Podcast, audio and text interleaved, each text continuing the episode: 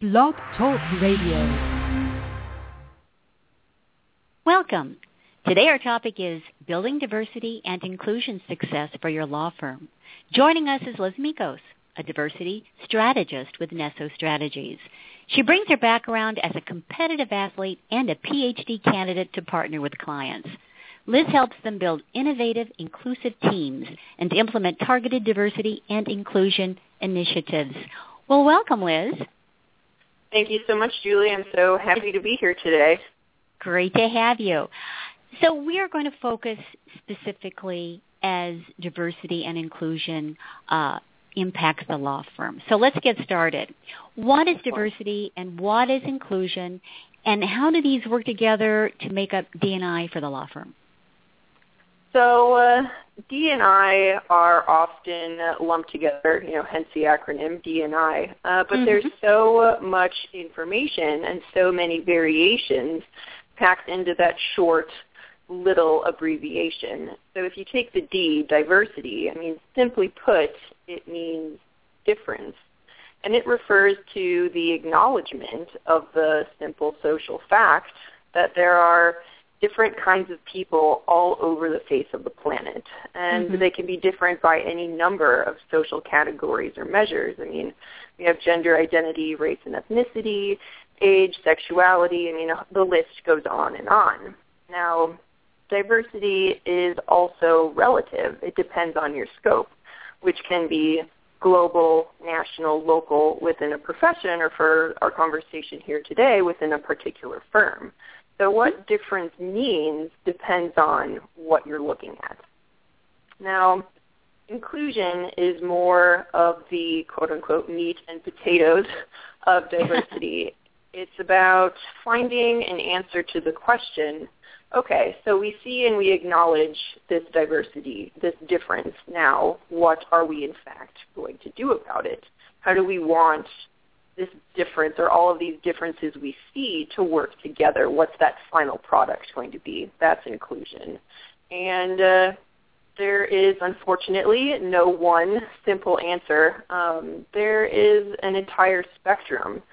There, I mean, on on one end of this spectrum, we have um, the celebration of difference through the quote unquote safe consumption of products like fashion and food. So it's sort of like saying, hey, let's go get Indian food for lunch today, and you can like pat yourself on the back.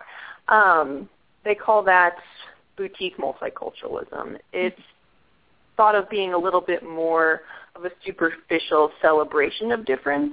And then on the other hand, or excuse me, on the other end of the spectrum, there's a much more systematic analysis and entire overhaul of a culture and policies. And then, of course, there's anything and everything in between. So there's an awful lot, an awful lot shoved into those two two simple little words. So recently, we've heard a lot about it. Why is it becoming such a hot topic? Mhm. Well, um, I'm actually a, a historian by training, so I don't see anything as a recent phenomenon. Um, I think we're actually 60 years into a global paradigm shift that mm-hmm. first gained momentum at the end of World War II. So coming out of that historical moment, you see an increased acknowledgement and respect of difference. Like you can see that in the establishment of the United Nations and the Universal Declaration of Human Rights, which is a document that is still extremely relevant today. Uh, we saw decolonization on a global scale. Here in the United States, there was the African American Civil Rights Movement, which then proliferated um, to other social groups. And then we also had enormous changes in our immigration policy that has created the demographic reality that we currently live in today. So there's been this huge value shift that has been creating more and more policies as it's progressed decade by decade.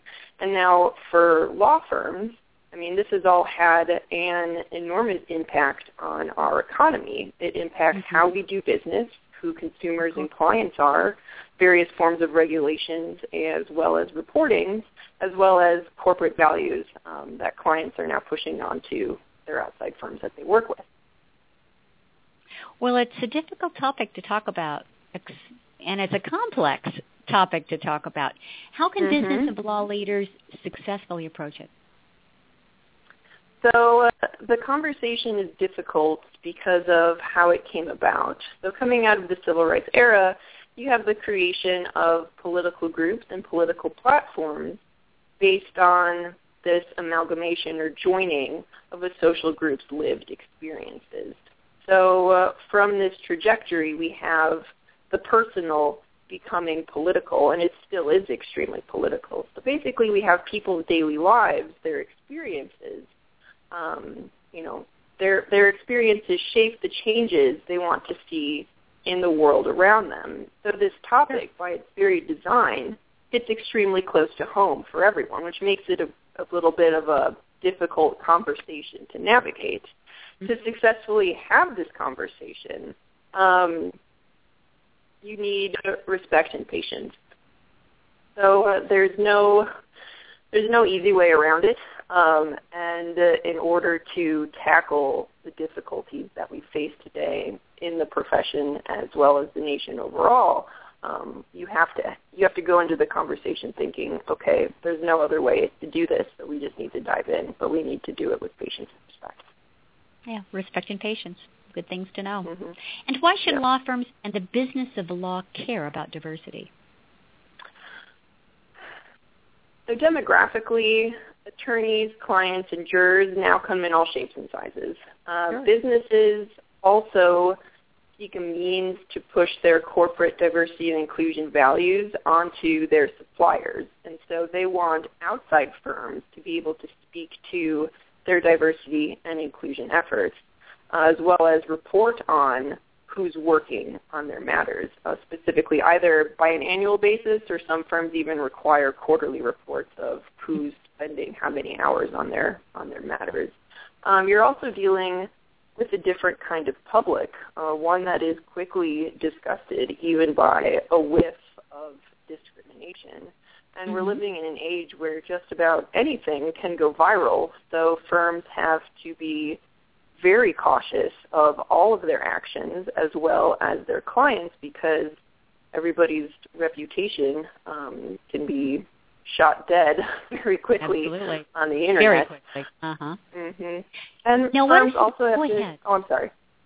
Just one more point. I would- Firms also have to consider Sure. their pocketbook. Um, everybody's looking for ways to retain all of their talent and investment, um, and Mm-hmm. firms also don't want to lose a client because that client has encouraged them to become more diverse, and they haven't successfully managed to do so in the time allotted. Good point. Now, what are some common areas of D&I concern for law firms of, well, any size? Mhm. Well, I think a lot of firms get wrapped up in diversity, so the idea of having difference instead of inclusion, what you do or how you do handle that difference. So firms are very concerned about recruiting diverse talent, only to find out that they don't have the right kind of inclusive culture in place. So that Ah. talent turns around and walks right out the door. Right. So in effect, they're putting the cart before the horse, and that's the that's a problem I see in um, most, if not every firm. So inclusion has a lot to do about culture. I mean, you would have to have the culture first. Very, very much so. Completely agree. Um, I think another area where firms struggle is taking their D&I strategy across their threshold. I think firms are really comfortable with more outward-facing strategies. So the idea of like having a diversity statement up on your website, integrating diversity into your various forms of corporate social responsibility by sponsoring students and hosting and attending diversity events. But firms are markedly less enthusiastic about self-examination. So sort of holding that mirror up and taking I was going to say, holding that look. mirror up. Right. yes, exactly. So looking at their numbers, considering differentials um, in ascension as well as compensation, looking at who gets to work on which client matters, um, or even something as simple as asking their people for feedback. Excellent. Well, what can law firms do to start or even expand their D&I strategy? hmm Well, to build on my, my previous response, I think firms can take a good long look in the mirror and start having a conversation. So people are subjective. We have an extraordinary capacity to see what we want to see. So you need to counter that tendency with some objective data. So I always recommend that firms start by looking at their diversity metrics. And by, and by diversity metrics, I mean to look at different categories of difference at all levels of your firm, as well as in work assignments, in attrition, and compensation. So when you're looking at data like that in black and white there on the page in front of you, it can be much clearer, much easier to identify where your trouble spots are. Um, mm-hmm. Second, I recommend that firms have focus group discussions and ask for oh. feedback and recommendations from your people. So uh, think of this as a group stay interview as opposed to an exit interview. Ask your people what do they want to see change within the firm? What's going to make them stay? What experiences have they had? Exactly. What would make them happier? Because you're trying to get at that elusive it's so hard to define, you know, to get a grasp on firm culture and to say like, okay, where are our cultural weak spots? What do like what are people telling us? How do we fix this? How do they want us to fix this? And from there, you start building initiatives and strategies. Excellent.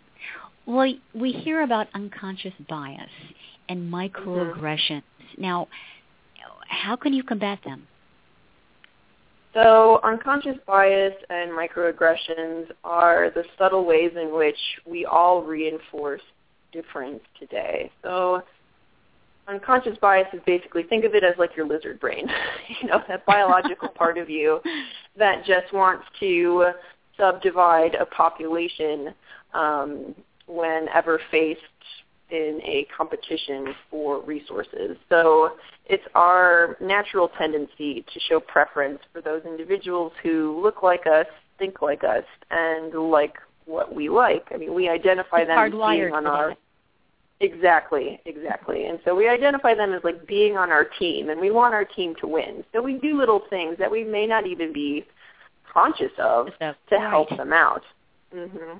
Um, now this has a really deep-seated cognitive impact, so it affects the way that we think and the way that we process information, uh, how we evaluate data, how we remember events occurring, and how much information we need to convince ourselves of something that we may or may not agree with. So that's unconscious bias. Um, and now microaggressions are the behavioral counterpoint of unconscious bias. These are the daily brief uh, and common actions that can unknowingly communicate um, a negative slight or an insult. And the aggressor can have good intentions and they can be completely unaware, um, but they still cause the recipient psychological distress.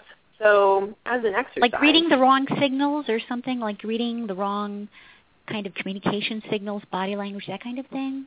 Exactly, exactly. I Body see. language is a perfect example of microaggression. Okay. So, I mean, as an exercise, like sort of keep this in the back of your mind as you go through your day.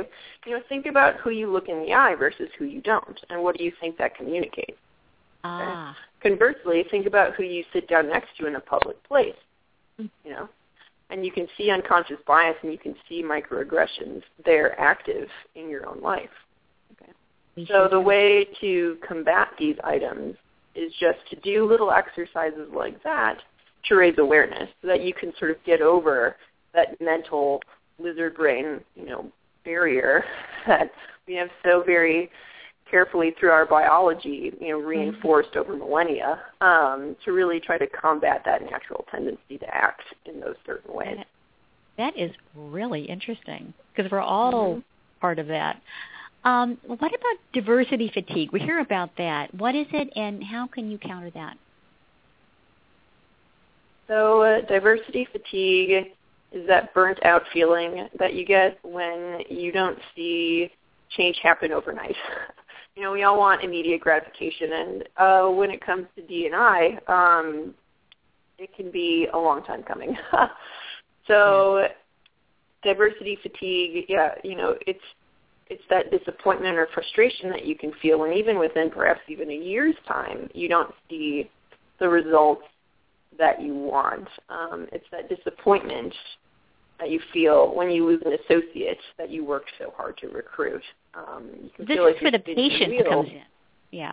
You're Exactly. talking about patience Ex- earlier. This is where the patience comes in um, in full force. I'm, if I'm hearing you correctly.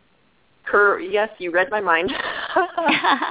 so, um, so you counter diversity fatigue with an accurate perspective. You know, you have to recognize that change isn't going to happen overnight, and the strategies you're putting in place now aren't really going to pay off until five years down the road, ten years down the road. Now, in the article that I have forthcoming, uh, Laura Niebling from Perkins Coie shared utterly fantastic phrase with me that she that she also overheard. It's something called relentless incrementalism. Um, and I think there's just something so fantastic about the ways that those two words are conjoined because it sums up perfectly how to deal with diversity fatigue. You know, you have to acknowledge the fact that progress is going to happen incrementally. It's going to take a very long time. But you can't let that fatigue creep in. You have to keep that relentless mentality because if you want your firm to be around in 100 years, you know, D&I is something that you need to start addressing today. Yeah. You know, many ALA members manage smaller firms. Do you have specific strategies that would work for them? Mm-hmm. So from uh, many of the conversations that I've had thus far, small firms seem to especially think that they can't have a D&I program because of their size. They they tend to think of diversity more so than other firms as specifically recruiting. And because of their small size, they don't bring people in that often. Um, conversely, some small firms think of diversity or diversity and inclusion um, as sensitivity training. Uh, so they find the idea of a D&I program um, as something perhaps a little offensive actually to their office culture. Um, so where small firms may struggle with the diversity element of D&I, they can most certainly excel at inclusion. I mean, they can get involved in their communities as well as build stronger forms of inclusion within the firm itself. Excellent. Now, from a client's perspective, now when clients ask about your law firm's D&I strategy or policy, how should you respond? Be prepared. you know, more, Wise words. more and more. Yes, anticipate anticipate that question. Mhm. Have marketing materials at the ready. Uh, I mean, more and more clients are showing up at law firms saying, "Hey, we want you to handle this matter, but before we give it to you, we want your data." Um, so uh, start collecting And you're your seeing that in proposal, and you're seeing that in RFPs as well, in the proposal process. Mhm. Yeah, very, absolutely. very much so. And so you don't want to be running around like a chicken with your head cut off trying to get that data, um, you know, by end of business or by whatever deadline for that RFP or for that client. So, you know, go back and clean up your numbers um, and think, okay, I will be asked about this. This is something that I need to spend, you know, two weeks, a month cleaning up. Um, so have that data at the ready, and then also be prepared to talk about the number of ways in which your D&I strategy shows up throughout your firm. So be prepared to talk about corporate social responsibility. Be prepared to share the feedback that you've received from firm members in those group stay interviews. You know, and that also shows engagement in D&I throughout the firm, not just at the top management level. Um, you could say like, well, we had a great idea from an associate, and then you're actually showing inclusion at work within the firm itself. You know, it's not just top down; it's also it's also bottom up. Um, and then also be prepared to share things that you've got in the pipeline. You know, if something's on your wish list, you know, yes, we really wish we could do this if we had the time. Like, you know, share and just be like, we're currently searching for a way in which to integrate this into our policy, and we're hopeful that by year's end, you know, we'll be able to do X, Y, and Z. Um, so show clients that, you know, you have taken steps and you will continue to expand upon what you've already built, and they'll likely be happy. Great. Well, that brings us to the end of our podcast. Thanks to our guest, Liz Mikos, for your expertise on diversity and inclusion success in law firms. Liz will be a featured author on this very subject in the July issue of ALA's Legal Management magazine. And look for Liz as a speaker this fall at ALA's ALA's Business of Law conferences coming to a city near you. Visit the ALA website, alanet.org, for more information. And thanks everyone for joining us. Thank you for having me.